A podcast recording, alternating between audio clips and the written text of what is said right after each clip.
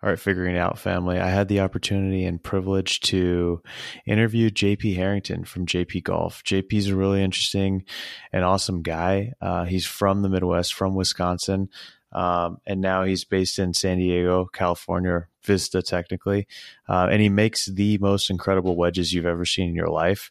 Um, they're super aesthetic. Uh, some of the finishes that he uses on his wedges are incredible and like nothing you've ever seen. They look like a, an art piece. They look like they could sit in a gallery. I've yet to hit them, but from what I've heard and read online, the performance in the wedges themselves are absolutely incredible as well. So, JP again is a super interesting guy. I'm really excited for you guys to hear him out uh, in this long form content. Um, if you enjoyed the interview, check him out online. Uh, his website's jpgolf.com. You can also check his Instagram out. He posts a lot of really cool, interesting, and engaging content at JP Golf Co. Before we dive into the interview, please do me a favor and give me a five star ranking on Spotify. Give me a five star ranking on Apple Music, wherever you're consuming this podcast. I'd really appreciate if you would, you know, give me a rating, but then also share it with your friends. I love podcasting. It's one of my favorite things to do. Uh, it's just a big passion of mine. Um, and at the end of the day, I just want to provide you guys with cool and interesting perspectives into the world of golf. So I'd really appreciate if you shared this uh, with your friends, your loved ones, um, to just get the word out and let people know uh, kind of what we have going on on this podcast. So without further ado, here's the episode. Hope you enjoy. JP, how's it going? Good, Daniel. Thanks for having me on. No, I'm super excited to have you on the podcast. Uh, like, I think you're, you know, like a living legend, and I feel like this is such an amazing opportunity. Thank you for coming on and giving you, you know, the opportunity to interview you. Oh yeah, well, thanks for reaching out, and uh, a fan of your work. So I'm, I'm glad to be a part of it. I appreciate that. All right, so I just want to say I was on your Instagram the other day, yesterday actually. I saw those tortoiseshell JP Premier wedges, and I had never seen anything like that in my life and like it just blows my mind what you're able to do with you know like your craftsmanship and you know like the aesthetics and then the performance on top of everything like i'm i don't know i'm just blown away. Yeah well thanks man. Uh, you know it's a, it's a lot of fun getting in the shop and and you know creating something unique and and different with you know the materials that you have and what you can do with those and and that's what really gets me going is you know being creative creating new things and and you know pushing the pushing the boundaries and uh, doing what I love. Before we get into your background and like how you got into wedges and your whole story, just curious, like who for you personally is on the Mount Rushmore of like golf club uh, designers, golf club makers, and we're talking like four to five guys who sort of stand out in your mind as like maybe your inspiration or guys who, you know, played a big role in sort of where things have gotten to where they are today. Yeah, well, you know, first off, I gotta pay homage to the the great Don White. Um, Hall of Fame club builder, club grinder. Um, you know, when I had some time at was at Cool Clubs uh, in Scottsdale, Arizona, I was able to go out and visit uh, Don White uh, at MacGregor at the time in Georgia, and you know, he's ground clubs, irons, and wedges for for the greats. You know, a ton of major wins, and so he was, you know, welcomed me in with open arms, and I got to sit right next to him uh, as he ground a, a, whole set of irons and wedges for a few days and ask all the questions I want. Um, and so, you know, Don White, you know, is is my number one. I'd say mm-hmm. um, he's doing uh, some great things still to this day with a national custom. And mm-hmm. um, you know, Don White really taught me how to measure bounce um, with the protractor. So, and and even even he taught me how to correctly hit a hand stamp you know, because mm-hmm. I had this one hand stamp I remember, and it was kind of a large surface area, and I'm like hitting it right, right dead center, you know, and it's like uh, it's not, he's not making the impression, and, you know, and I'm like, I got a question, Don, you know, and he's like, so he's like, come over here, you know, on this, he's got this old lead lead hammer, and it's just, it was just the coolest experience. But he's like, you got to start with the edges, you got to work that, you got to work that top edge all the way around, and then you can finish to the middle. So it's like you know, he hit that thing like 10, 12, 15 times just to get the depth right, the all that stuff. And so then, you know, it's like, you know, when the light bulb goes off type of thing. And so then I got back and I, you know, practiced that. And it's the art of, even if you're stamping, uh, you know, like a letter A or something on, or any just single letter, you know, you got to start. One of the last thing you ever want to do is have a double hit or uh, you know, so it's, um, but you want to really work that stamp so it's evenly depth from the top to the bottom all the way around. And so then it, you know, it's going to look, you know, really nice and premium that way. And you can finish off with a little, um, metal finishing wheel and stuff like How long did it take you to perfect that? Just curious. I mean, it sounds like have you you probably have messed up some wedges. I, I also want to like inspire people and talk like it take it takes time to get to be like a legend. You know what I mean? Like I'm assuming you've spent hours stamping. You know? Yeah, yeah. What uh, you know, it, it a lot of hours in. I mean, they say that you know that whole ten thousand hour Right. um, rule, but uh, yeah, I mean, you you make a lot of mistakes, and that's that's how you um, really. I've been able, you know, fail fast. You say, right? You know, so if you're you're doing something, you, you're like, oh, that didn't really go out the way I wanted, and then you're like, then something like, oh, well, I could do this with it to try to save. How do I save this thing? And then you know, um, a new idea might come to mind, and, and and that whole thing. But so you know, you can't be scared of uh, of messing up because Right. at the end of the day, that's a lot of uh, you know how I get my ideas is fa- is you know failing fast, right, and then learning from what you did and your mistakes you've done, and then uh, you know growing that way. So that's been big. But yeah, I've, I've, I've hit a lot of a lot of hand stamps. I still have my original mallet. You know, it's a brass headed uh, mallet where you know from back in the garage shop days.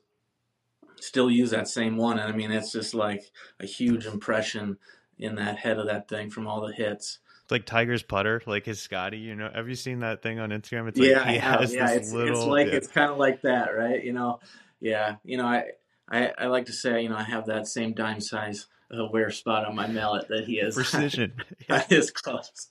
All right, so we got Donald White or Don White from MacGregor. So we got three other, three to four other spots. I mean, technically, if you look at Mount Rushmore, there's actually four. I had to Google it. There's four presidents. So we can. All right. Well, what are your presidents? Who are your presidents? Uh, that's a good question. I don't know. I couldn't. I couldn't tell you. Okay. Anyways, well, you know, Don White, big, huge influence uh, on me. And then, you know, you could look at what Scotty Cameron has done. And, you know, as an artist myself, I really, at the end of the day, you want to build all the, the performance into it um, and not sacrifice performance, uh, but still make it look good, make it timeless. And for me, I like to make it a, you know, piece of art as well. Um, and so seeing what Scotty Cameron has done over the years in his aesthetics, Mhm. um, you know, that has been, you know, a big influence. When I was at uh, Hot Sticks and Cool Clubs, starting out learning that art of club building, you know, I was I started out modifying existing manufacturers' products, um, whether it was on wedges, doing heel toe grinds, making it a little more versatile for to open up the face.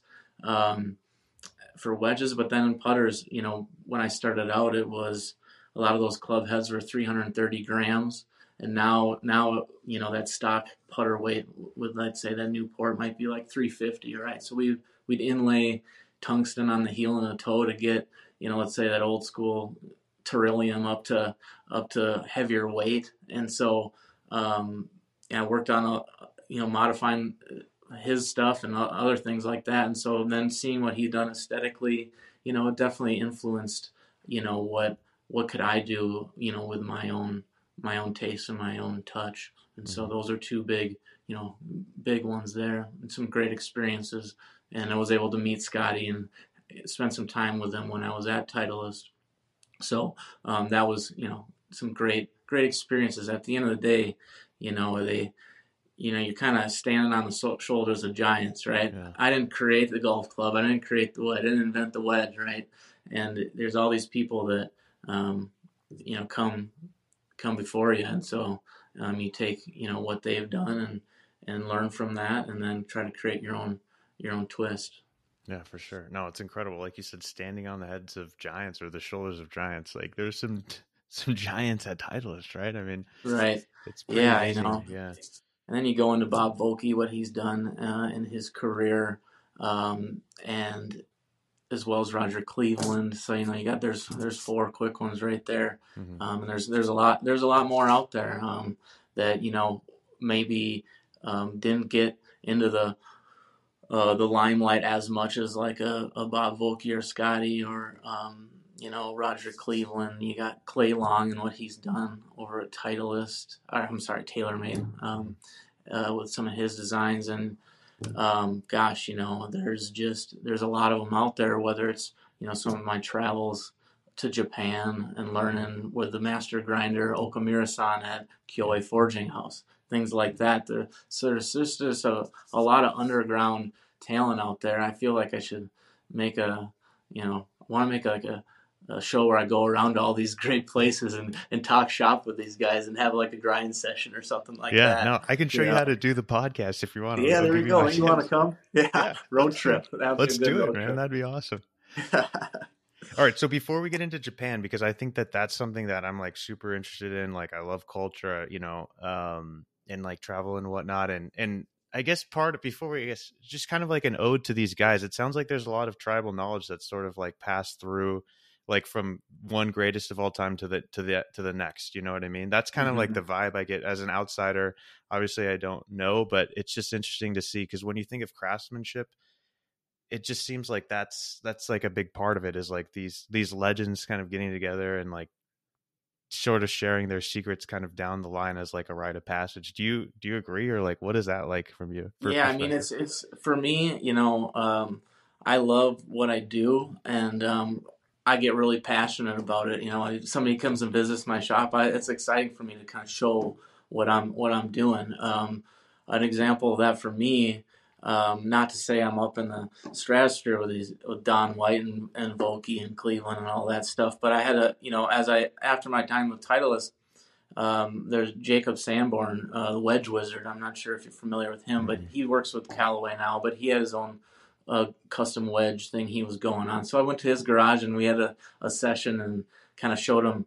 You know, took I had some old Kyoei blanks that I had in a little grind session and you know, and, and kind of passing that knowledge is fun. It's a it's a fun thing, and I think it is a bit of a, a rite of passage of of you know, uh, growing the game and and and do and showcasing artists and craftsmen and and because everybody does their own unique thing, and I think it's a good thing. All right, so let's dive in a little bit to your story. I think you have like one of the coolest stories uh, based on reading your website and hearing other you know interviews with you. I kind of want to take it back to you know the wisconsin days you know your high school you're winning you know runner your your your, your team wins you're like the runner up like you're a stick always. But then like let's i guess get from there to to college and like just start from there. You're at arizona like or arizona state right like, yeah, let's yeah. Just start from transferring there. out to Arizona State, you know, I love golf. Obviously, playing golf.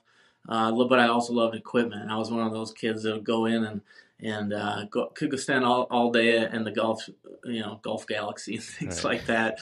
Um, I remember getting my first set of Cleveland RTGs and I wrapped them in a wet washcloth because I'm like, I heard they're supposed to rust, right? I'm like, okay, so I wrapped it in a wet washcloth overnight, put in my mom's tub and stained her, stained her bathtub. You know, that was one of my first experiences of uh, customizing a wedge, you know, early days. But ended up going out to uh, Arizona State, at the PGM program. I thought that was a way to get into the golf industry, and I just wanted to find a path in the equipment side of golf. And fortunate for me, I was able to get my first internship uh, with Hot Sticks Golf right on that rise uh, custom club fitting, and so. Uh, I went over there and, and uh, got my first internship there, and that's where I learned the, the art of custom club building from drivers, you know, to putters and anywhere in between. Where you know they got a the client's got a fitting and then you get this build receipt build ticket and you're supposed to this length this swing weight this new shaft's going in so to this frequency and and so that was a really you know that was just awesome you know? That was just uh, the perfect start for a guy like me to learn the best way to build golf clubs and i would say you know from a hot sticks golf standpoint then and then now cool you know mark timms is the owner and then moved to cool clubs I mean, they're you know the cream of the crop in terms of club building. So I was fortunate to get my start there. Um, uh, yeah, so I started there, um, learning that.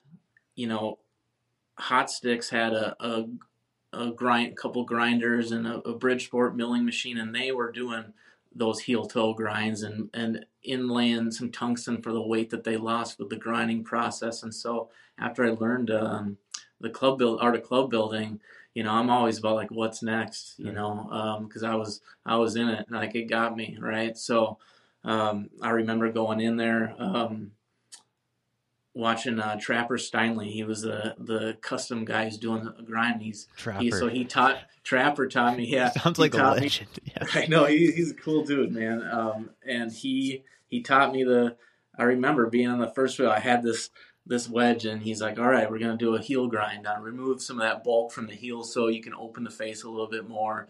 Put a little, that kind of thin out that heel area, which I still do to to this day on my wedges. Cuts through the grass and stuff easier. I remember like touching that that club on the on the grinder for the first time, and it like kind of bu- bucked at me a little bit, and I was Wait, like, so this is the know? first time you ever touched one with first Trapper? first Really? time ever, yeah, with Trapper, you know. And then he just said, "Hey, you know, just just feel it," and I'm like, "Okay," you know. So then you just you you get that feeling of laying it on the wheel and then throwing some sparks and then shaping something, and then it was you know it was off to the races. So then I learned that, um, you know, through his tutelage and another guy, Greg Garcia, over there, um, to the point where. I was able to do a custom project all by myself. My 1st Mhm. one, right? Heel toe grind, inlaid some tungsten, um, and it turned out well. And then, you know, it's a tedious process to do it, and I just kept volunteering. Like as custom projects came in, I'm like, I'll do it, I'll do it, and then progressed that way, and did a lot of work with putters as well, doing that same type of deal. Um, and then, you know, what really did it, you know, at my time at at Cool Clubs was Aaron Baddeley. Um, he was a, a regular at Hot Sticks and ended up I, I got to kind of be and do a lot of work on his clubs and he'd come in every two weeks and, and get his loft and lies uh, done on his irons, you know, and that's another really important thing out there is getting making sure your lie angles are correct and that, you know, um, that they're consistent and get them rebent and things like that to make sure you know they're they're uh, bent for you and they're not moving around on you. Mhm. Nonetheless, he came in and he had a he had a set of MacGregor irons, you know that Don White had made. Um, but the the heel had a, a real boxy heel and toe on it, right? And he's he wanted he had an idea of putting removing some of that heel area on there to help it go through the turf a little bit uh, better. And so Wait, did you know Don White at this time, or is this no, I just, didn't. just no, to preface it? Okay, yeah. yeah, yeah. This is a, preface. Yeah, exactly. So, um, I didn't, I didn't, you know, I wasn't up to speed on on Don White at that time. Um, so we did that little heel toe, heel more of a heel grind on on the, like a three six and nine iron, and then he was in there on the in the room with me. and, Like we're going back and forth. And, okay, yeah, this looks good, right? And so next day he took him out. Um, and he hit him. He's like, you know, I really, really like him. So could you finish the rest of the set? Mhm. So I took and I, I matched up the rest of the set, the whole set of irons, and I think that was on like a Monday he came in, Tuesday hit, a matched up Wednesday, and then I got him to him, and then Friday he said, you know, I'm, I'm gonna put him in the bag next week. Damn. So he first, so the Which first tournament? week, it was the uh, Heritage on the East Coast, and uh, the first uh, um, week in the bag, he got his first PGA Tour win. So I'm like, oh man, Got the Midas touch, JP. yeah, right. So you know, I, um, yeah. So that was a huge defining moment, and it's like, well, you know, I can do. I want to do this, right? So Mhm. then it's just you know going in and in the tunnel vision and stacking days on each other and, and trying to you know just keep learning and doing what you love. So that's that's what I chose to do. And uh, after my time at Hot Sticks, Mark Timms had left Hot Sticks at that time to start up this new venture called Cool Clubs, and so I ended up um, going over there to Cool Clubs, and um, that's where you know Mark gave me a lot of creative uh, freedom to be like the custom design studio manager, where I would I was able to I created my own logo, um, got a stamp made up, and then Is that the JP able- logo we see today? Because I Yeah, know you use that at logo. Yeah. Okay. to this day, I remember, you know, at in college at the PGM program, you know, in class, I rem- I, I was doodling, you know, not paying attention, thinking about golf clubs probably, and I,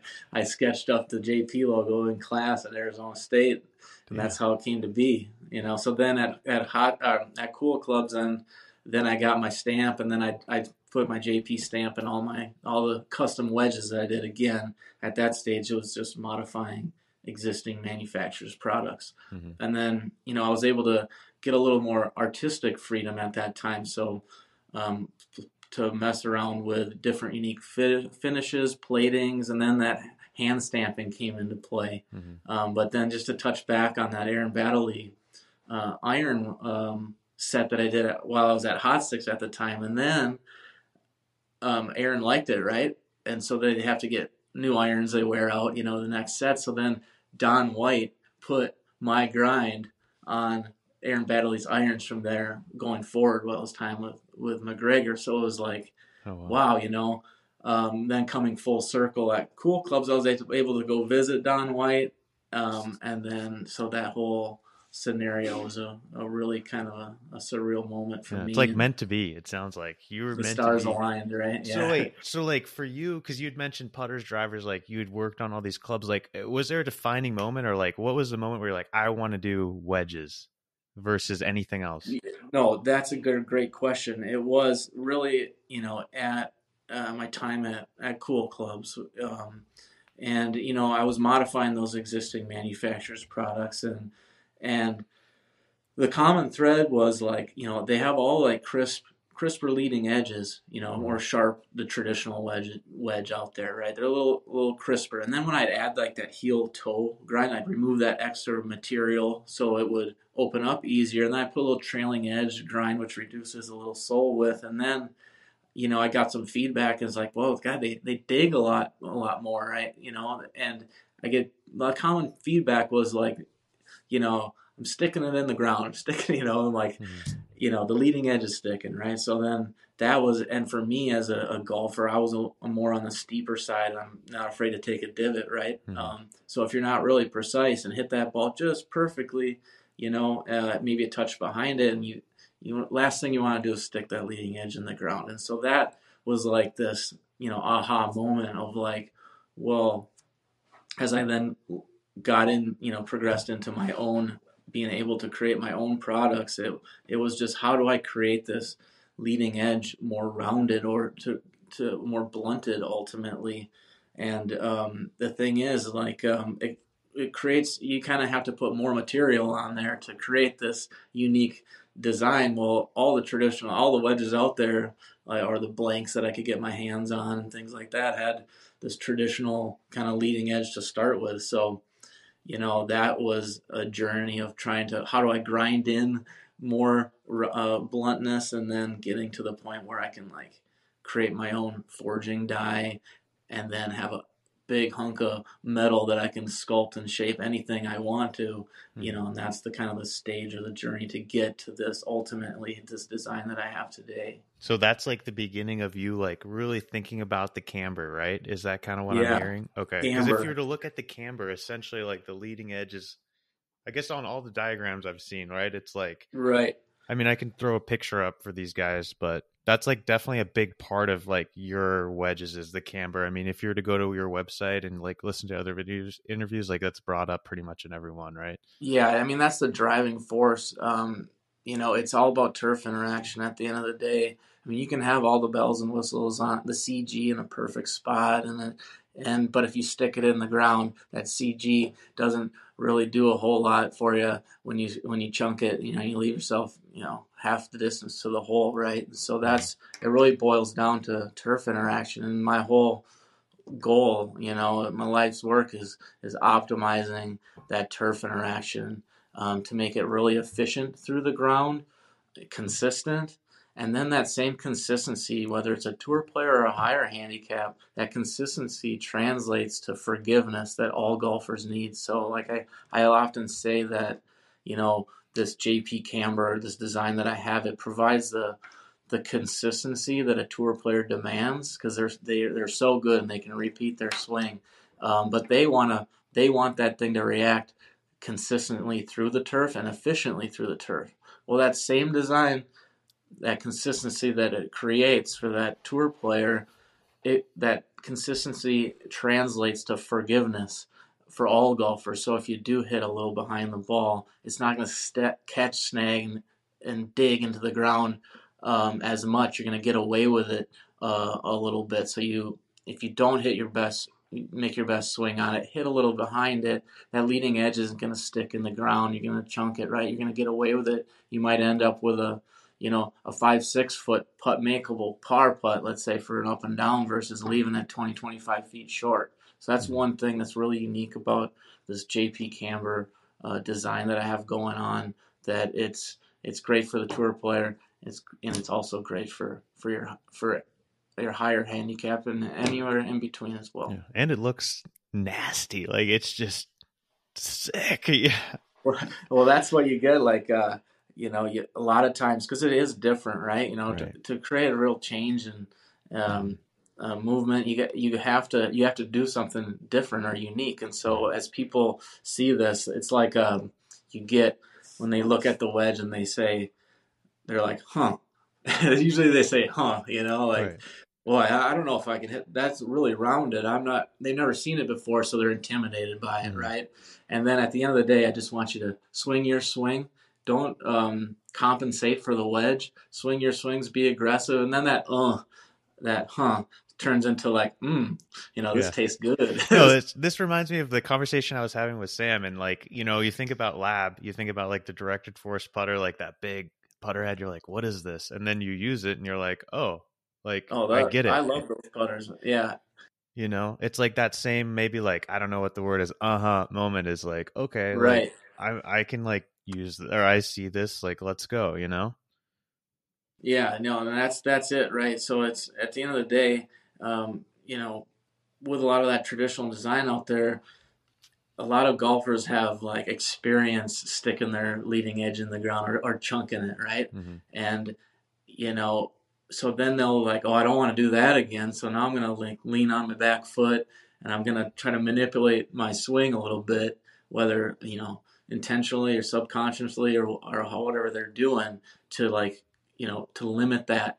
And so they're they're they're compensating for their wedge right? Because they don't want it to do it. Well i want i want you to swing your swing. I want you to be aggressive and i want to provide a product that's going to enhance your swing and not have you compensate for it all right, let's get back into the story because we kind of got a little uh, sidetracked there. So we're at um, well, it's Cool Clubs, right? Or excuse me, yeah, because yeah, it's Hot Sticks cool then Cool Clubs. So like, yeah, how did you cool get back clubs. to Wisconsin, or like, what was that? Yeah, story? so you know, at the you know when you you learn a ton at Hot Sticks, went to Cool Clubs, learned a ton there, and then it's like, well, you know, what's next, right? I want to I want to keep going, um, and as you you know kind of you can plateau or you can try to you know keep moving and i said you know i like you know i want to you know create my own line someday or you know um, and so i did. I, I, made the leap. I went i moved back to my home uh, area hometown actually in ellsworth wisconsin small town. Um, my dad had a he's got a greenhouse wholesale business and um, he has a you know pole shed aluminum pole shed on his property and he he, uh, you know, I went and got a small business loan for twenty five thousand dollars. I remember he co-signed co-signed for me. Nobody give me the money, you know, to start this deal, and so he co-signed for me. I, and I spent all that money on equipment, uh, you know, grinders and setting up my shop. And so I had cleared out a corner of his pole shed, set up shop. That was uh, 2009 um, in the spring of 2009. So I did that, and right, what kind of equipment were you buying? Because I'm just curious. I mean, I've never obviously like that's why I'm bringing you on. I've never like obviously built a club. You know, I'm just like so like what would you even have bought? Like you can't buy equipment like a CNC machine. Those look like they're like tens of thousands of dollars. Yeah, right? they are. And I couldn't. I didn't have the money to do that right. quite yet. Right. So I'm I'm I'm utilizing like belt grinders and metal finishing wheels to do be able to shape clubs and, and do those grinding elements and then right.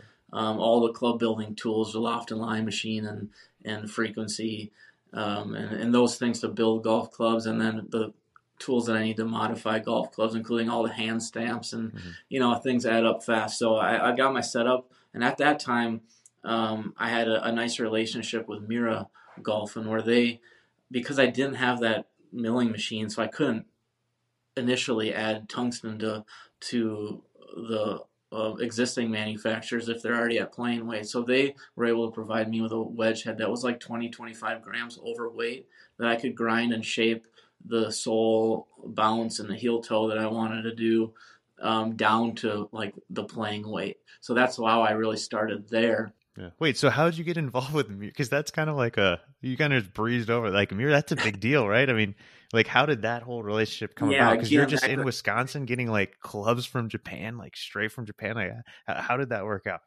Well, that that it dates back to you know my time at Hot Sticks and Cool Clubs, Gotcha. right? And so they sold Miura, and uh, while I was at Cool Clubs, is I was able to get some of those Miura oversized ones. So I did some Miura stuff while I was at Cool Clubs, and then you know got um, uh, an account set up with Miura, and then and uh, started building a relationship with Bill Holowati over there at Miura, and uh, he yeah got me set up and, and things like that. So that was a great transition for me to be able to like transition from modifying existing manufacturer's stuff um, that was already at a playing weight uh, to getting something that was a little heavier to like to, pro- to you know progress my efforts into what would be my own line at some some point. So then it was kind of like a co-branded, you know, Miura JP wedge that I could create, and that's where I really got to take off and and do unique hand stamping and finishes and grinding on there, and then. You know, I'm, I'm stuck in a I'm in a small town in in in Wisconsin where it's not everybody's buying high end custom wedges. Right. That's what I was going to ask is who are you selling these things to? Yeah. Yeah. so then I was able to, um, I was able to piggyback on, yeah, um, uh, a friend that I knew in the industry that was selling tour, um, like tour clubs Right. on on Golf WRX, and so he had a sponsorship there, and then Golf WRX let me um, kind of piggyback on his sponsorship to then promote my work, and so that's ultimately what did. And so what I did is I created some you know JP Miura stuff. Um, with some, you know, did some torchings and some stampings and stuff like that, and just posted my work uh, on Golf WRX, and and then you know I started to you know people liked what I was doing. They were commenting, and then I started to build kind of a little cult following Right. on there. And so Golf WRX was a a, you know a huge part of allowing me to showcase my work at that stage in a small town uh, in Wisconsin to you know allow me to keep progressing uh, to that side of things. And so Wait, so were these wedges, were they like literally like Miura blanks? Like, or did they have the Miura logo and then you would also put on your JP logo? Yeah, yeah, they were. Uh, they were kind of like a. It was already kind of finished like a, a, a completed golf club. It just weighed extra. It was raw. It didn't have a plating, so raw carbon steel, Right. um, and it was heavy, and it had a Miura logo on it, and it just had like. Um, the gap wedge had one dash on it, and the sand wedge had two dashes, and the lob wedge had three dashes. So then it allowed you to stamp whatever loft you were doing, and so that's that's ultimately what I did there. And so that was a great experience for me. But you know, like I said, I I moved back um, to my hometown, Wisconsin. You know, in the springtime. Well, that pole shed of my dad's wasn't wasn't insulated nor a little heated. space heater, huh?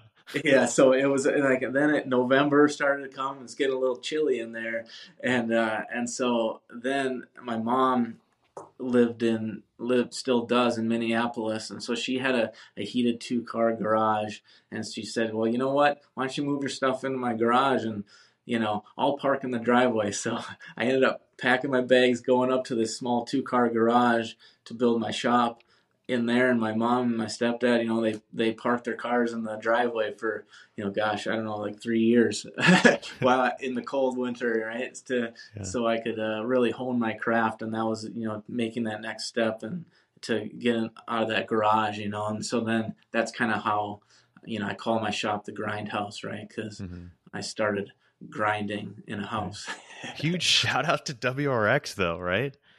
oh oh yeah I just yeah, want to like was- pay homage to them real fast and just get your Oh, general thoughts because like if you think about some of the greatest conversations taking place like in golf right now in the industry, like obviously we have social media now, but like it goes down in these forums. That's the reality, Right. right? Yeah, there. I mean, the the uh, the golfer, you know, the equipment junkies or whatever you want to call them. I mean, that's the that's like the underground um, side of golf, and without those guys, um, one, you know, creating, you know, without those forums or Golf Direct's doing that, um, and having all the that community for people to see unique things and and the inter you know having the internet to, to do it to showcase it. I mean it, if i didn't have that outlet of golf WRX at that time you know i i wouldn't have been able to do you know what i what i'm doing and then ultimately, and then you know MyGolfSpy as well. You know, Right. having articles on there and, and things like that. So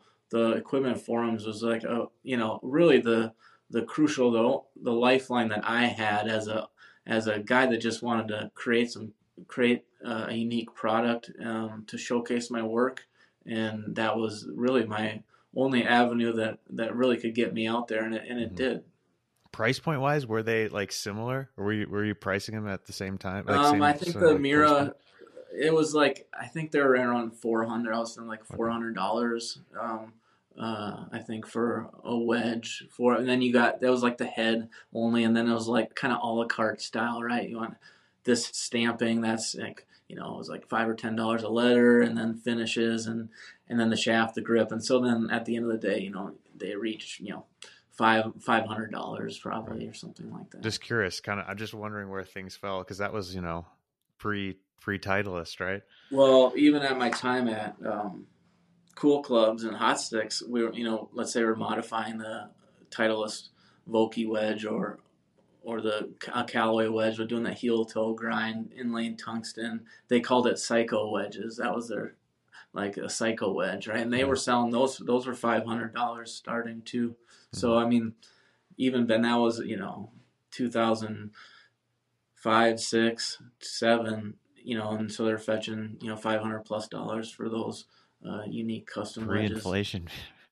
Yeah, exactly. So, yeah, uh, high price point, um, but yeah, that's what it was. And um, so, yeah, back to the garage shop, um, you know, doing that, and then you know having that ability to showcase my work. Um, I was able to. I wanted to take the next step, right? I wanted to make my own line of wedges, and to do that, I needed to source like my own blanks, and um, so I could create my own kind of private label JP wedge and you know, ultimate goal. And so at that time, I was able to get a small little manual milling machine to do some inlays for tungsten, and uh, so I had that set up at that time in the garage shop, and then I was able. To, I sent out some emails uh, of uh, Japanese forging houses, uh, and um, finally, after a couple of months, I all of a sudden got an email back from Kyoei Golf in Ichikawa, Japan and so they said, well, send me a couple uh, blanks that I could look at, so I, some samples, and and I, I ground those up, and um, so then I ended up going to the PGA show, you know, that next PGA show, um, and I and Kyoei was there, some representatives, and so I ch- I chatted with them, showed them what I what I had done with their with their blanks, and they said, well, you know, if you're ever in Japan, um, you know, we'd love to have you over, right? Mhm. And then I was like, we parted ways, I remember, and then I I'm thinking, oh man, I just got invited to. Uh, Yeah. to Japan, right? So I'm like, how am I going to get? I got to get to Japan. Yeah. so then I was like, I'm, you know, after the next hour, I'm walking around the show. I'm like, you know, on a high because of this great conversation that I had, and then I ran into him again like two hours later. I said, well, actually, you know what? I didn't mention. Um, I'm actually going to the Japan, the Tokyo or Japan Golf Fair uh, Yeah. next month, which I was I didn't have plans Right. for until I had that conversation. So Yeah. uh, maybe I could I could visit you then. So then I went back that night and bought a plane ticket, and then uh, to the the uh, Japan Golf Fair where where then I met uh, uh, the representative from Kyoei, and then they were uh, were so welcoming to me. They met them in, in Tokyo and. Ichikawa is, uh, you know, south, further south of Osaka, so it's a decent um, I took some all the different trains all the way down to Ichikawa, Japan, and they welcomed me in where they let they invited me to stay on location at their traditional uh, Japanese home, um, stay there with them. I got to you know have dinner with the family and and that Wow. whole uh, experience, and then also go and um, learn uh, take lessons from the you know their masters, uh, their grinding master, their forging master, and their their plating master. They have three masters there, and so I remember going there and going into this grinding room with all these big, huge grinders, like these huge uh, belts, similar to what Don White had, right? And so I remember going in there, and then there I got to have a grinding lesson. So they put me in in this grinding line with Okamura-san, who's the master uh, grinder there, and whole different element because I'm this. Yeah. I got this uh, grinder on a pedestal. I'm standing up, you know, doing this freehand grinding stuff. Well, they sit down on a tree stump, put their elbows inside their their knees and like kind of like a squatting position and have these Right. real, you know, precise moves that they make, right? And so they sat me on this tree stump and this everybody's uh, like over my head. I'm like can't hear anything. You know, the, the- I remember the safety goggles are like I can't see out of these things. I'm like, what am I doing? I'm gonna make a fool of myself. You know, so I'm like, here, take these glasses off. I can't see anything, and, and I'm Yeah. like, it's okay. You know, and so I, I started doing uh, like this grinding um and so Okamura-san's teaching me the moves and and all this stuff but you know needless to say it was just a great experience to be able to learn um from you know this tradition of of great club making and grinding through that visit. And then I got to you know same deal learn uh, with the forging master and Yeah. Wait, so when you say forging house, like are they only making clubs or like is it all just metal craftsmanship or how exactly like how would you explain that to someone? Because I don't Oh. fully understand that. Like what does that even mean a forging house? So, yeah, that's just kind of like a, a term, you know, right? Okay. Uh, a factory, uh, Right. also, you know, AKA factory. But uh, yeah, that all that all they do is make golf clubs, and so they start um, with like a you know forging. So you talk forging versus casting, right? And so forging is a you know superior method to casting in that you know forging. Let's say they take a cylinder of metal and they heat that up into like a red hot marshmallow, right? And then they put that red hot billet, it's called a billet of steel, into a forging die, and a big press comes and like smashes it, you know, um, to create like a pancake at the end of the day with a with a golf club in it, and then they trim that scrap out, and then that creates a real tight grain structure. So casting is like they'll heat up a, a metal to like a molten liquid, right? And then they pour that molten liquid into a, uh, a container, Gotcha. right? And you pour it in, it takes it takes the it cools and takes the shape of the container, and the the shape is inside as a golf club head. Well, with with casting, you know, there's air bubbles that get trapped inside of that um, uh, metal called porosity, right? And so um, forging basically eliminates all of that those air bubbles or porosity and creates a really tight, dense uh, grain structure. So you have the same metal, but inside the metal, uh, all those little air bubbles are popped, right? And so it's like a tight grain structure. And so from a let's say a grinding perspective, right? If I'm grinding a cast wedge, for example, and I I could expose one of those air bubbles, and now I have like this little defect pinhole um, that shows up, and then you know you can argue that you know there's you know void spots and things like that. So having you know the highest quality materials to start, which uh, you know the forging process, which you know makes it a little bit more difficult to to do. There's more steps to create a finished product from a forging versus a casting. So that you know uh, is kind of a, a quick little snapshot of a forging versus casting there. Okay. So when you think about like Japanese craftsmanship, just in general, because you hear about like these guys just making like awesome, like really really cool golf. I mean, Miura comes to mind, right? Do do any of these club makers like do they fit on Mount Rush? The Mount Rushmore. We kind of talked about the Mount Rushmore. Oh yeah, yeah. like uh, you know, like I say, like Okamura-san, he's kind of you know he's he's been doing it forever. It's his life life's work. You know, One of the best in the world at what he does, right? Um, and and then you have uh, Mr. Miura-san uh, of Miura, um, same deal, right? It's like Kyoei and Miura are right across the river from each other. So I'm at Kyoei, looking across the river, I could see the Miura uh, factory, um, and so they're right both in that same area.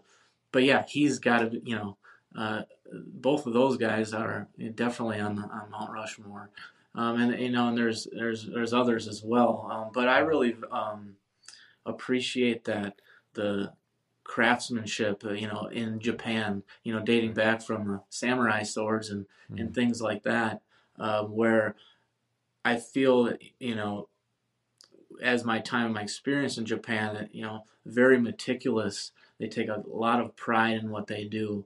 Um, they want to create the best product possible, um, and that's what from my and that aligns with my philosophy too. Uh, is I just I want to start with the highest quality materials. I want to build the most performance as much performance as I can into the product, and then at at the end, um, while not sacrificing any performance, I want to make it look good and make make it aesthetically pleasing. So you got quality, performance, aesthetics, always you know in that order. So if you're like um, a chef making, you know, the the best steak you can, you're going to start with you know the highest quality meat, right? And so I'm going to start with the highest quality materials and go from there. And so that really aligns with my philosophy, and so I really felt at home in the Japanese um, uh, culture, and uh, as well as you know the the craftsmen that I was able to get uh, to study under there. All right. So then, did you keep going back to Japan, or how did that work? Like, did you? Yeah? I went back. What I went back. after? I've been to Japan, you know, probably five, six times, and I also at my time then um, with Titleist, um, I would I went to Japan a handful of times and worked with some of the um, uh, tour players out there, and and then make some prototypes and go back and forth that way. Mhm. Um, so Japan has been a a, a big influence on me. Yeah. All right, you touched on Titleist. I think this is an awesome part of your your journey too. So, like, can we can we take you back to uh, when they just showed up at your house with a stack Yeah. of paper?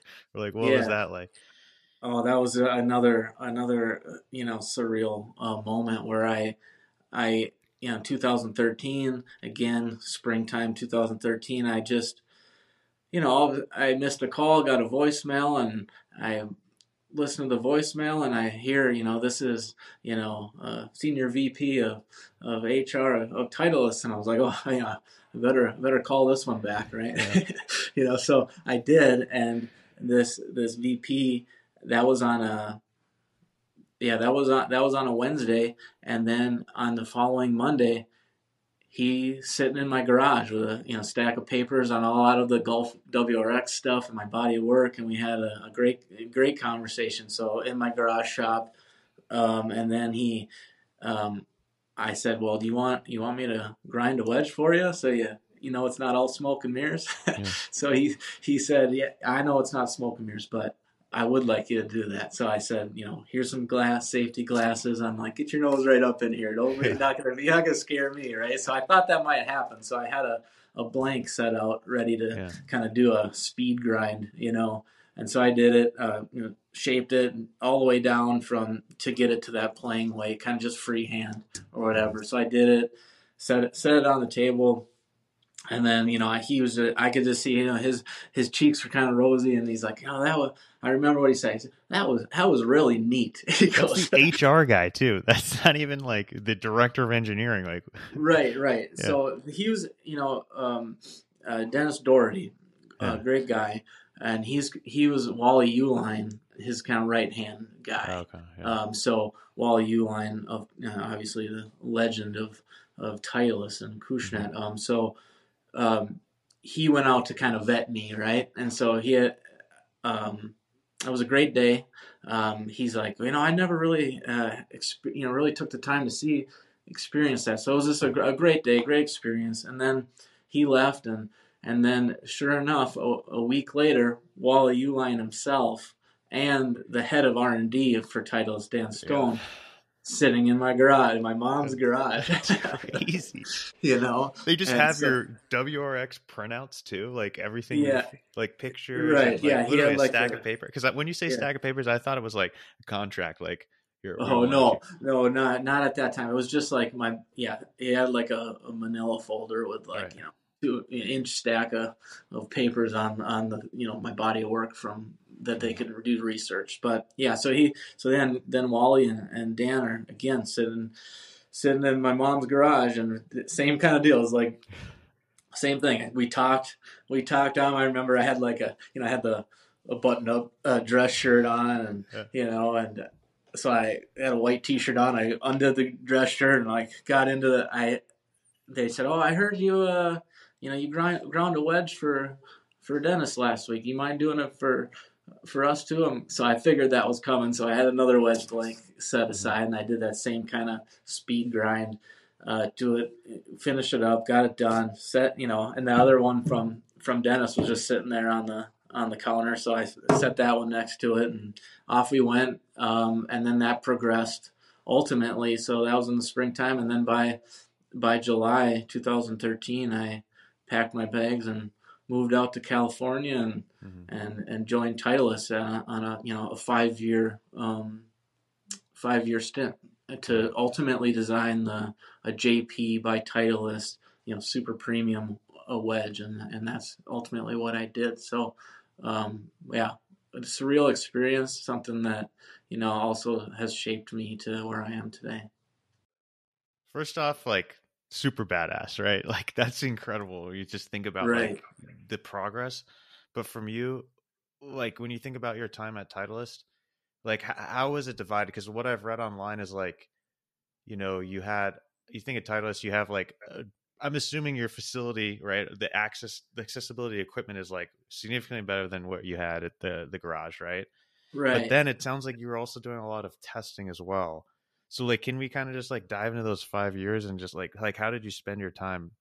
Yeah, so I moved out. Um, they, you know, Titleist set me up with a my own private studio just down the road from headquarters. headquarters so it was like the garage shop on on steroids, right? And so I I moved all my equipment out there too, but then was able to get more, you know a lot more bells and whistles added to it, and then um, was able to um, ultimately start the process of you know creating this JP by Titleist wedge. So now it's you know I have a, a blank canvas.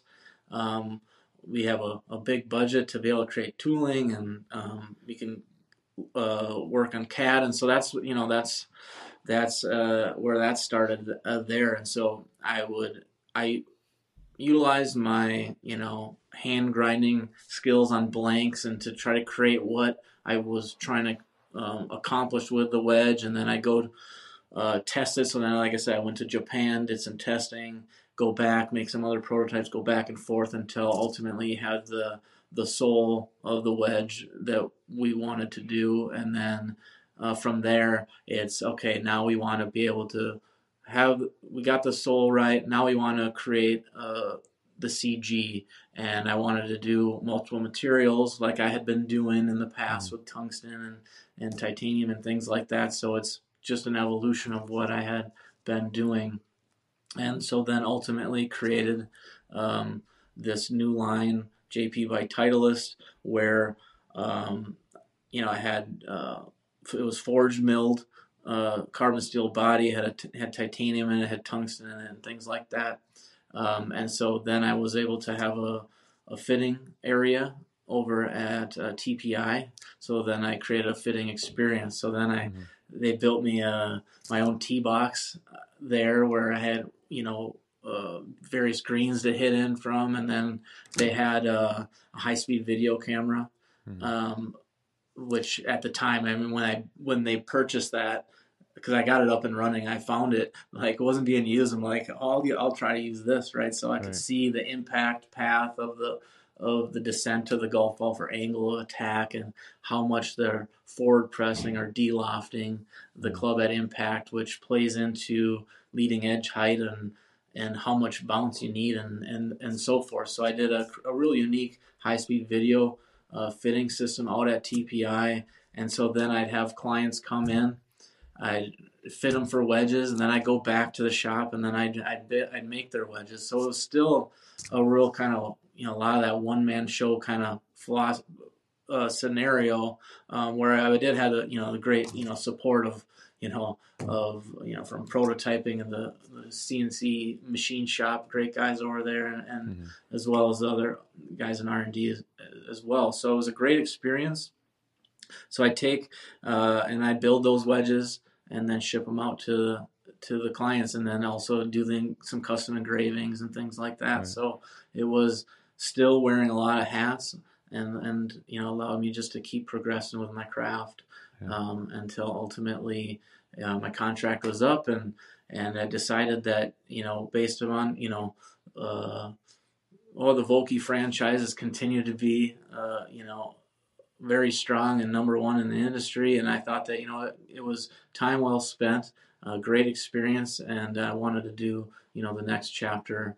Um, and so I left Titleist to start, you know, my own solo line again. And uh, ultimately, uh, this JP Premier line of wedges is my first, you know, real production line of wedges um, after after Titleist. I did a cool uh, hand ground project, you know, in the interim after Titleist before this Premier line. I mm-hmm. called the first 50 where I had I got some you know, tooling for some raw uh, forging blanks, as big oversized blanks that I could create whatever I wanted, and uh, did like a, a, a 50 piece run um, on some wedges there, and then got ultimately into this JP Premier line of wedges. Right. So before we dive into JP, just curious, like when you were at Titleist, was this the first time you were really using like CAD, or had you always yeah. used CAD? No, yeah, that was the first time of getting introduced to, to CAD, and uh, you know, during that in that time, like um, you know, I was given a, a CAD designer to work with, and a lot, you know, so then I was like, I want to create this lines, and then it's hard to translate sometimes of like, um, now this isn't what I was quite looking for. So then I just said, here, give me the mouse. Let me let me get in there to create some lines. And so then I was able to, you know, kind of um, see what CAD was all about. And now, you know, I'm kind of a, I've designed the CAD all myself uh, for the JP Premier line, and and so now I've added that, you know, feather to the cap in terms of what my skill set is, and, and so CAD's a, a huge part of it. Yeah, for sure. I kind of want to talk about. I got a lot of questions. Okay. So when you think of like just your overall process from like getting the material to CAD to like doing the grind, can you kind of like lay that out for mm. people who maybe just maybe they take it for granted. They just walk into a golf shop and they're like, or they walk into the grindhouse and they see like this awesome wedge sitting there. Like they have no idea the work that went into it. Can we right. like talk about that process? Because I think that a lot of people don't necessarily understand you know like right. the process and like the the workflows that take place to bring something from like raw material to a shelf or to right. like their golf bag yeah so you know it all kind of starts with a grind you know at the end of the day um, we have to ha- you have to have like okay what am i gonna what am i trying to achieve here um, so a lot of times for me because i have that um, grinding skill set um, and some machining background, and so now I have to create a, you know, kind of like a performance prototype, right? What sole am I looking to do? And so, and and I'm going to create, you know, a lot of times for the hand grinding process as well as some like manual milling process to create a prototype so I can nail down that sole that I want. So then there's, you know, you got to factor in bounce and what is bounce, and that's a whole other uh, thing we can talk on if you're interested yeah. Yeah. Um, of of bounce. But um, that's on my list too. okay, so there's like the leading, you know, so we got to define like this geometry, or they call it a lot of you know terminology is grind, right? Like uh, it has this grind on it or that grind on it. But you know, grind is just a term you know that can be used as a sole design or a, the geometry of a club of what that sole uh, is shaped like, and then ultimately that shape will translate to how it uh, digs or doesn't dig in the ground. Uh, so that's how it w- how you start. And so, you know, I'm a big proponent of camber. And like, what is camber? Camber is just curvature. It can be used interchangeably. It's just a fancy name uh, to say something's curved, right? Camber. So, I, you know, I'm always a big proponent of that real aggressive heel toe grind, so it allows you to manipulate the, the club face and do different shots, but also eliminate, eliminates the extra baggage, so to speak, through the ground uh, as well. So I'm a big proponent of adding the material where you need it and removing it where you don't, right? And so through that hand uh, prototyping process, you know, you're going to identify that. So you have to make a, a whole bunch of different um, versions, right, with different bounce angles and sole widths and leading edge heights to ultimately find what you want to create. And then, you know, you usually want some different options, right? So a mid bounce and a high bounce. And depending on the type of player you are, some people might need high bounce, some people might need mid bounce or whatever. So you establish that, and it's a lot of times through like a, you know, the grinding prototyping process. And it doesn't have to look good at that point, right? You just want to identify you want to get the CG where it is, you can do it real crude with lead tape and and things like that. It doesn't have to look good at that stage. So you identify that soul, and then you identify the center of gravity and what the center of gravity is is just ultimately the sweet spot or mm-hmm. where that head will balance. Um, and so again, what I try to do is just try to really push that center of gravity towards the more towards the middle of the face where you impact the ball to create more energy transfer. And that extra increased energy transfer is going to provide better distance control, feedback, and feel, you know, um, which adds to performance, right? And so, yeah. wait, when you think about CG on other clubs, like, does it tend to be? I mean, I'd assume it'd be in the center of the club face for like every manufacturer, or is that not necessarily the case? That's not the case, right? So, like, especially with the one piece design and things like that, um, and the hosel length, and what they're trying to accomplish, you got like really two main center of gravities you're trying to work with. It's CGX, which is from heel to toe, where that sweet spot is, you know, on the x axis, heel to toe, and then there's CGY, which is like the vertical axis, how high it is from the ground plane. So, you know, the new age golf clubs with they're trying to really like in the lob wedge force that CGY higher because of the loft, the increased loft. Well, they can do that with an increased hosel length, but then that increased hosel length draws the CGX closer towards the heel, so it's hard to do both, right? And that's where my objective is. I want to be able to do both. So I'm going to use multiple materials, tungsten very heavy, titanium's very light.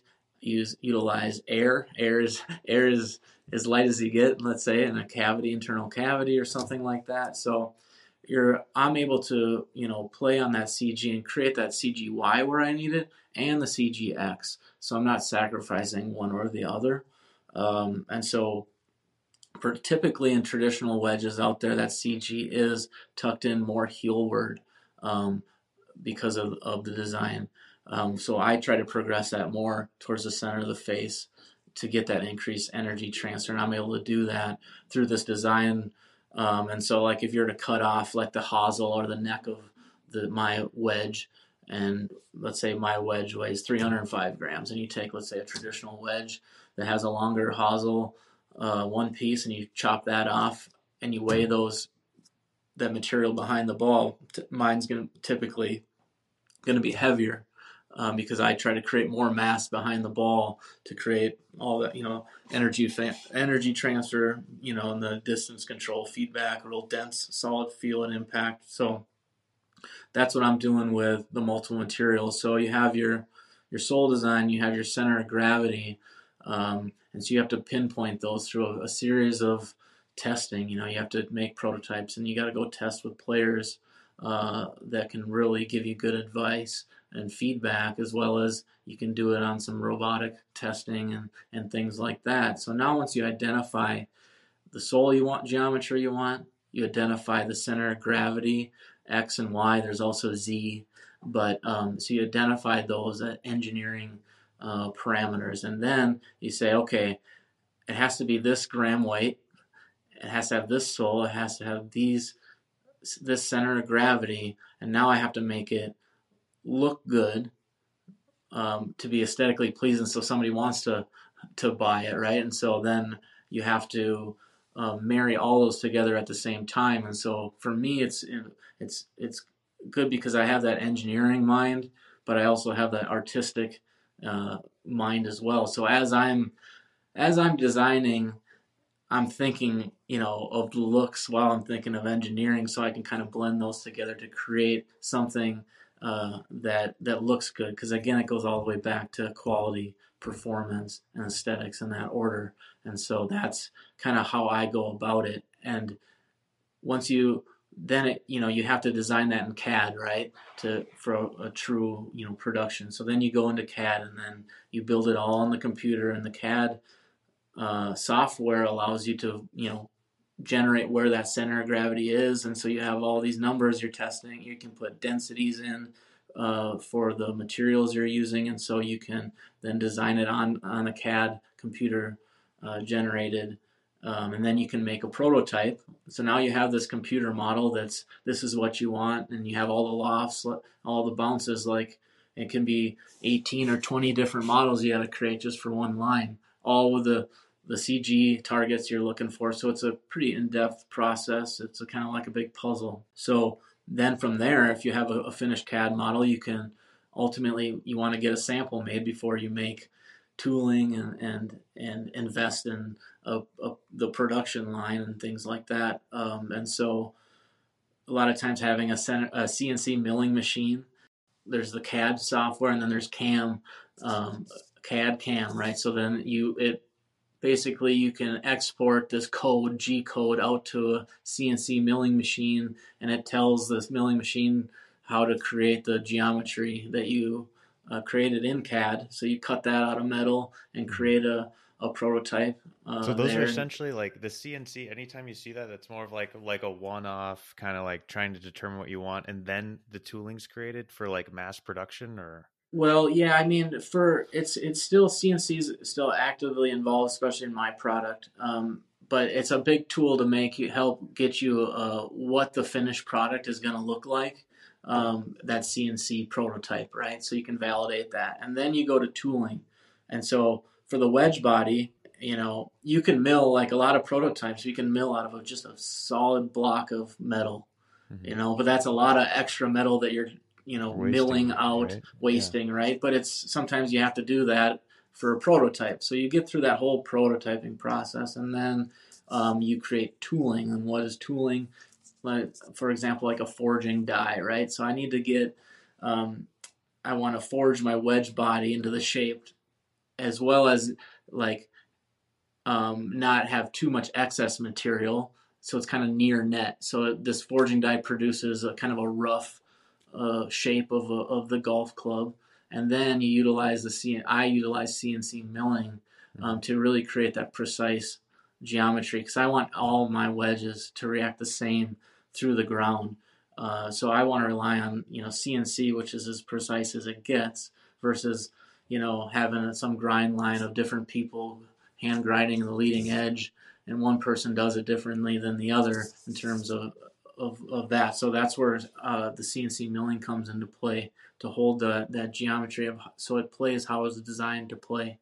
Um, and so you have the you have the raw forgings um, and then you mill the wedge body out of that. I have a titanium backplate, which I have a forging made of that as well, and that gets milled out. And so then at the end of the day, this JP Premier is like a, a unique, intricate puzzle piece with internal tungsten weights, uh, titanium backplate, all that fit uh, uniquely into uh, like a puzzle, and it's all bonded together. Um, that creates this you know, very unique wedge that has that sole on there, has the CG, and then you know meticulously crafted, um, which you know with the highest quality materials and things like that, which you know then becomes a real high end uh, product. Yeah, no, I just wanted people to have like an insight to you, you know, because you're like, because like I said, I feel like a lot of people will just like take things for granted when it comes to like equipment or or whatnot, you know. But like to hear it from you, it's a little differently, you know. Yeah, I mean, it takes there's a lot of blood, sweat, and tears uh, into uh, uh, the craft, right? You know, you right. you learn a lot. You gotta you gotta put put your all into it, and at the end of the day, stack a bunch of days on top of each other to ultimately uh, create something. So, yeah, that's what I've been fortunate to be able to do that. Mm-hmm. No, for sure. All right, so you touched a little bit about. Also, are we good on time? Can we keep going for like uh, like we can go for as long as you want, man. Okay, sweet. So when you think about bounce and just like what bounce means, and like you hear about like your average golfer, oh, use the bounce, or you hear about it on TV. I feel like, and based on other conversations I've heard from you, like it just sounds like it's this thing that's commonly misunderstood by a lot of people. It and is. like I think, and I would love to hear your sort of perspectives and insights into bounce in like from the lens of maybe some guy who has heard about bounce like can you kind of dumb not dumb it down but like make it easier to understand for like the average guy? Confusing yeah it's a confusing topic. It's confusing yeah. for people in the industry come to find out as well. Um, but i try to break it down into you know what is bounce right? Bounce is the resistance to digging right? The higher the bounce of a golf club the more it will resist digging at impact the lower the bounce the more knife-like it will become and the more apt it will be to cut or dig into the ground, much like a knife would, right? Mm-hmm. And so that's bounce is essentially the resistance to digging.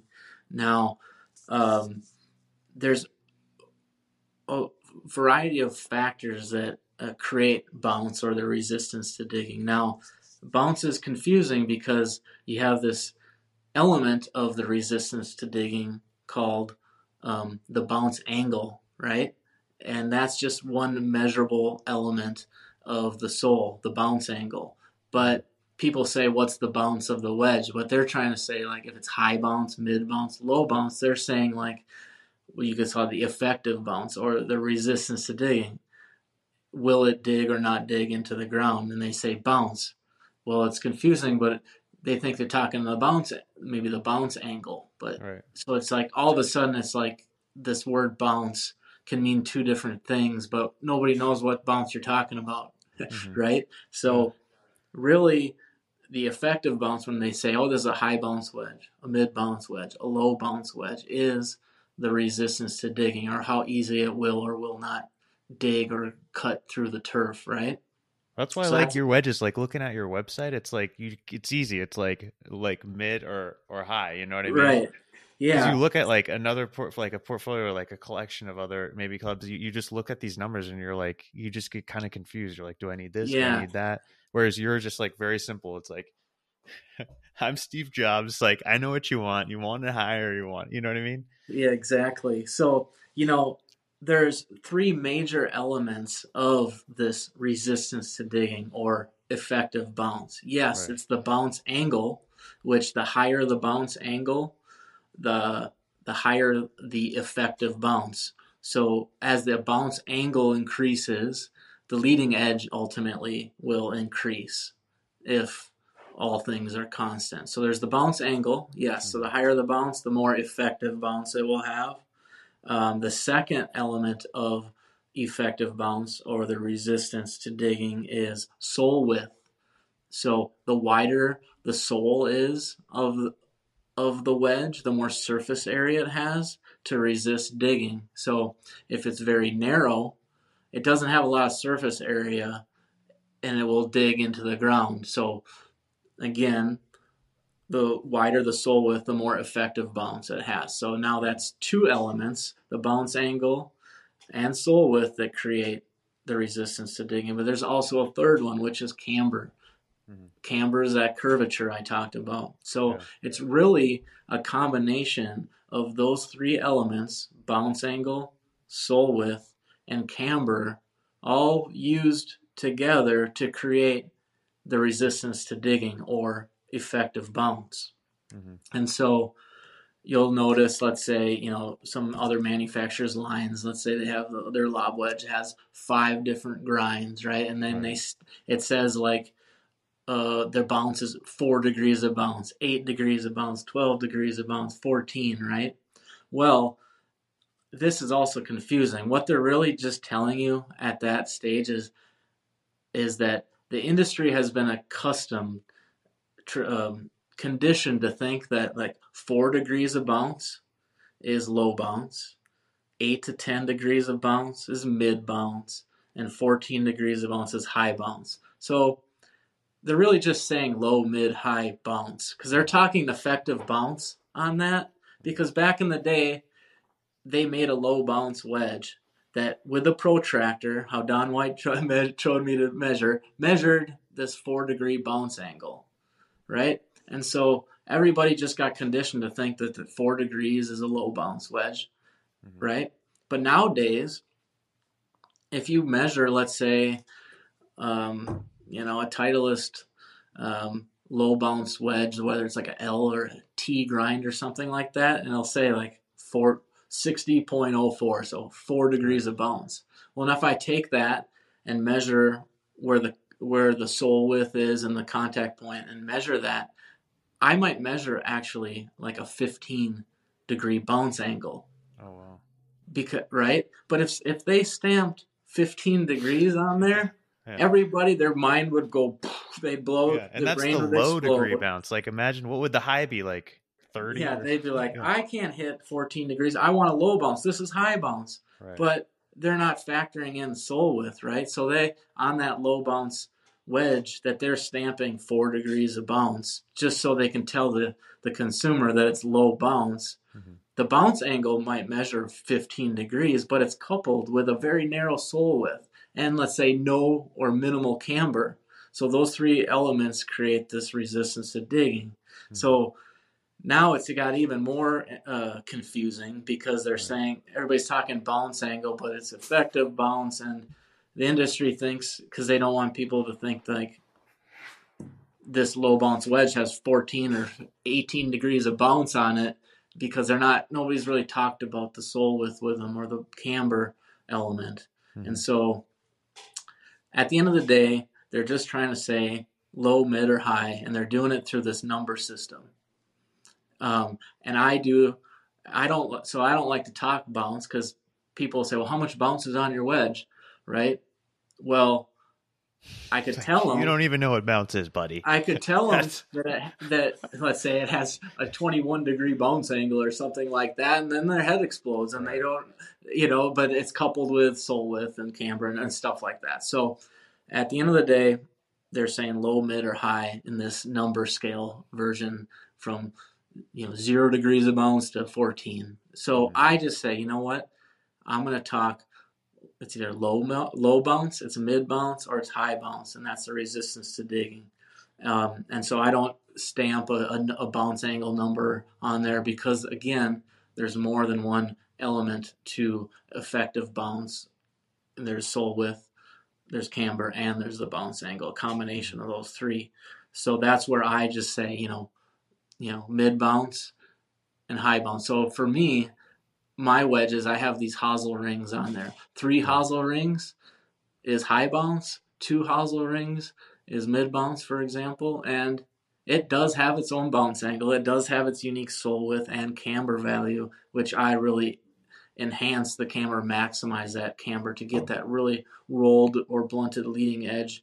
So it creates this really unique turf interaction coupled with that real aggressive heel toe relief for shot versatility. No, that's super interesting, and like I don't know, thank you for for that because that's a lot of really good feedback. And like you think about the average consumer, maybe not be like armed with this education because they're just used to like maybe walking to the golf shop or like seeing mm-hmm. you know like a drop down box on a e-commerce site for whatever x club you name it x wedge so like what advice would you have for a guy like that you know for the average consumer and is like wanting to learn more like is there any advice you'd have for like just like a wedge fitting or what are your just general thoughts? Yeah i mean i would say okay so then it's like okay yeah there's this there's low there's mid and there's high bounce. Well what do i need right? Um, at the end of the day it come boils down you know people talk attack angle. What's your angle of attack? Um, yes and that's a big element uh, to it right? They say i'm real steep and steeper players tend to take a, a bigger divot. So it boils down to that like do you take a deep, healthy divot, let's say? Are you, mm-hmm. or do you kind of, are you more of a sweeper, right? That kind of is a shallower swing that doesn't really go too steeply into the ground, right? Because at the end of the day, you want the optimal leading edge height at impact. And so if you are steep, usually that's coupled with a, a fair amount of forward press or delofting.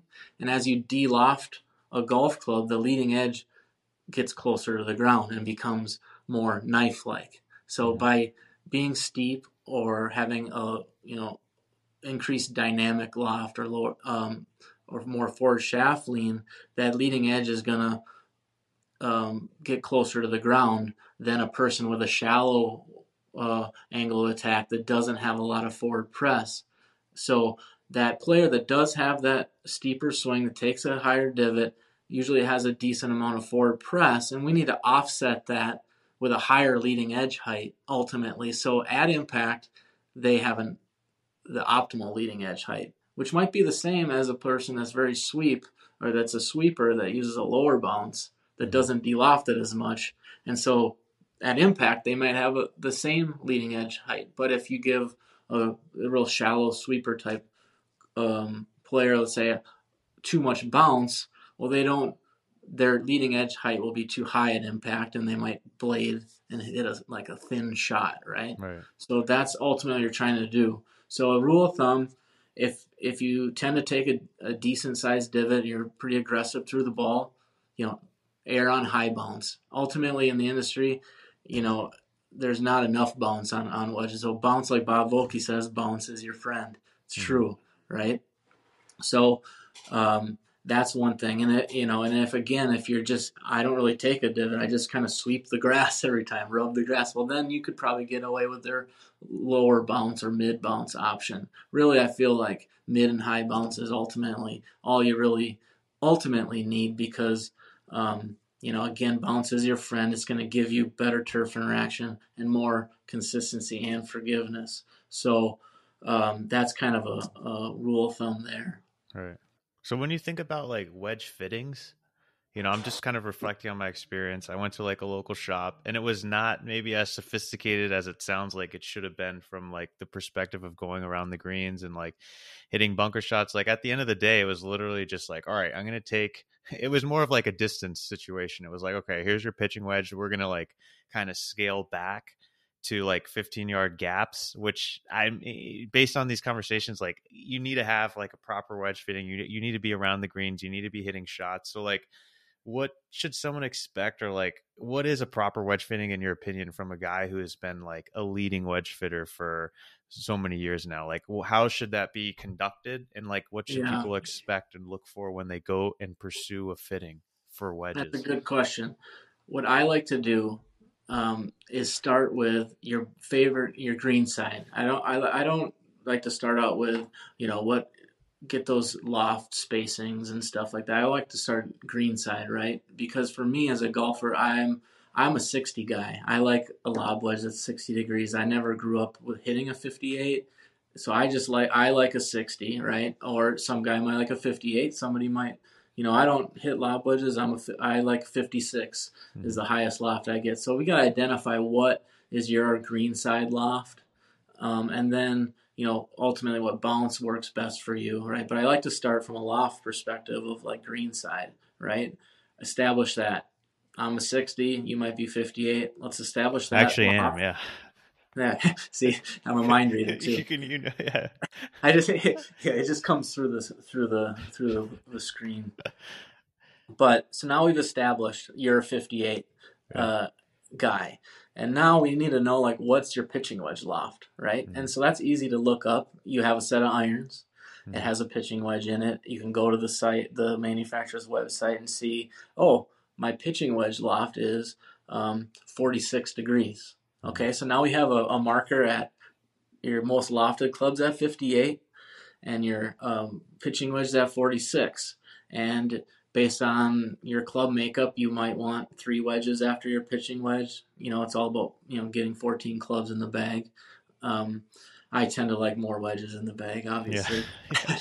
no, but uh, well, not not 14, but like more like airing on more wedges versus less wedges. but um, from there, so we have that 58 marker, we have a 46 marker. And let's say you right. need to fit, you want a gap wedge and a sand wedge in between there. Yeah. Well, at the end of the day, from there, you really just want to make sure that you're really no more than you're four or five degrees of loft spaced out between clubs. So you have your 46 degree lob uh, pitching wedge okay, four plus four degrees is a 50, and then plus another four degrees is a 54, and then 50 another four degrees after 54 is 58. Yeah. Oh. So then it's like you start with your lob wedge. It's very easy to do that. Get your pitching wedge, and then increment you know four to five degrees in spacing. If you have let's say a 45 degree pitching wedge, and let's say you're a 60 guy, you might want to go 45 plus 5 to 50 and then go plus another 5 to 55 and then 60. So you're just kind of spacing them out evenly at the end of the day. Um, you know, that's just a, a, quick rule of thumb. Obviously, you can get take it further deeper into, you know, get on a TrackMan or a launch monitor mm-hmm. and really dial in those yardages. But if you're just, you know, thinking about it logically from a club builder standpoint and, and what you're at, just spacing those out, starting with your your green side wedge, most lofted wedge, and then identifying your pitching wedge, and then just making some gaps in, in there. So that's a good way to just space your gaps out. For sure. How do you feel about these like super primo wedge shafts that we're starting to see more and more of? Like, I saw uh, I was doing some research yesterday, like BGT Breakthrough Golf Technology. They have like a, it just looks awesome. It Yeah. looks really cool. And I saw you had done a couple builds with them. Mhm. Um, and like Sam and I had talked about LA golf shafts and like Yeah. you know them working and trying to get a prototype for with another. I can't even. I can't. I got to go back and look at it. So when you think about like you know just wedge technology in general, like how what do you think about these wedges? I mean, you're maybe it sounds like obviously focusing on the head, but do you do a lot of research with the interplay between shaft and head as well, or what's your just yeah, I mean, it, there? plays a big role. Um, you know, just a quick rule of thumb too. You know, um, if you you have iron set, see what you're using in your irons, and a lot of times you can just continue that consistency into your wedge shafts. Um, but you know, there's nothing wrong with steel shafts. Um, you know, there's some you know KBS makes some great stuff, dynamic gold and so forth, Nippon. Um, but you know, as technology progresses, there's a lot of room especially in that space for uh, wedge shafts. I feel like what what BGT's doing um, with that, you know, uh, kind of multi-material shaft, um, and as well as you know graphite, because you can really, you know, you're able to create unique kick points and have more versatility than what maybe steel can offer from a design standpoint. So being able to increase that technology as we're moving along, uh, unique shaft uh, options um, are something that I'm very interested in, especially you know as some of that composite stuff, you know it creates there's that frequency that after you hit the golf ball or frequency or vibration ultimately that travels up the golf shaft and then through the grip and into your hands and that's that's what's feel that's how a golf club feels as you hit it. And if you hit a thin shot let's say everybody's bladed a shot probably and maybe on a colder Guilty. day and it sting you it stings your hands right? Well that's this vibration that's traveling up through the shaft and then you feel it in your hands. So the damping um, ability of like you know composite shafts and things like that um, also create how it feels right? Just as much as like a if you're using a very hard golf ball or a soft golf ball well that has a different feel with the same club. And so having you know the feedback of what composites can do is coupled with you know different kick points for launch angle and spin i think there's a lot of uh, room for growth in that segment. And so yeah it's something that's you know really intriguing and uh, you know something that i like to dive into more. But the the uh, bgt stuff's good uh, it seems very consistent um, so I, I i have one in my lob wedge right now um, so I'm, I'm liking what they're doing and and uh, just looking to continue down that rabbit hole as well hmm Yeah, no, it'll be interesting to see. Also, one thing I've been seeing a lot of or more manufacturers do is like the full faced wedge. How do you feel about that? I would you ever do something like that, or Well, I mean, yeah, I mean, I, I, w- I can't say I wouldn't wouldn't not do it. I will say that you know a lot of the golf balls aren't being hit high on that toe either. Um, You know, you lot think of about the center say, of gravity too? You said it was closer to the heel, and then all of a sudden you're just gonna like make the full face. well, yeah, like yeah. I mean, I think that if you look at the actual wear on your face, you know, it is regulated in that traditional area. Um, you can say, well, yeah, you can open up for a flop shot, and let's say you're you got some deep rough, the ball's sitting up, and you're really able to get underneath it. Well, yeah, maybe um, you know you might slide it under too much, um, or they say, but at the end of the day, if you look at like your impacts on your face, it's you know uh, not a lot of golf shots are way out there on on the on the toe really, um, unless you're doing you know some unique uh, chipping style. If you're doing like that toe down or heel up, toe down chip kind of rubbing the toe chip, you call it. You know, it can do some other things like that where maybe it can be advantageous. Um, but at the end of the day, um, you know, it's it's really where the ball's impacting, and and it's not necessarily if you're hitting it way on the edge of the toe. You know, I probably not the best the not the best swing that way. I don't know if the grooves are going to save you there, but uh, you know, but it is something that's interesting and getting more feed uh, testing to see like you know really where these impacts are being hit and, and how beneficial it is. But um, yeah, I mean it, it's something though you know to to try out. It's not to say that's a bad thing Right. uh, either. Mm-hmm. Um, yeah, so there there's that element. Yeah. No, so when you think about like the future sort of like next evolution in tech from a wedge perspective, where do you see like the industry going and like what are just general thoughts on that? Yeah, well, I think that, you know, with this multiple material um, you know, utilize, you know, really optimizing the center of gravity. The the wedge has been kind of the last um, golf club to really see this technology, and that's what you know I'm doing is adding, you know, really getting this center of gravity in an ideal place with this multiple material technology. Um, but another unique feature, so I have the JP camber first and foremost to get you this turf interaction that um, is that efficient consistent, forgiving.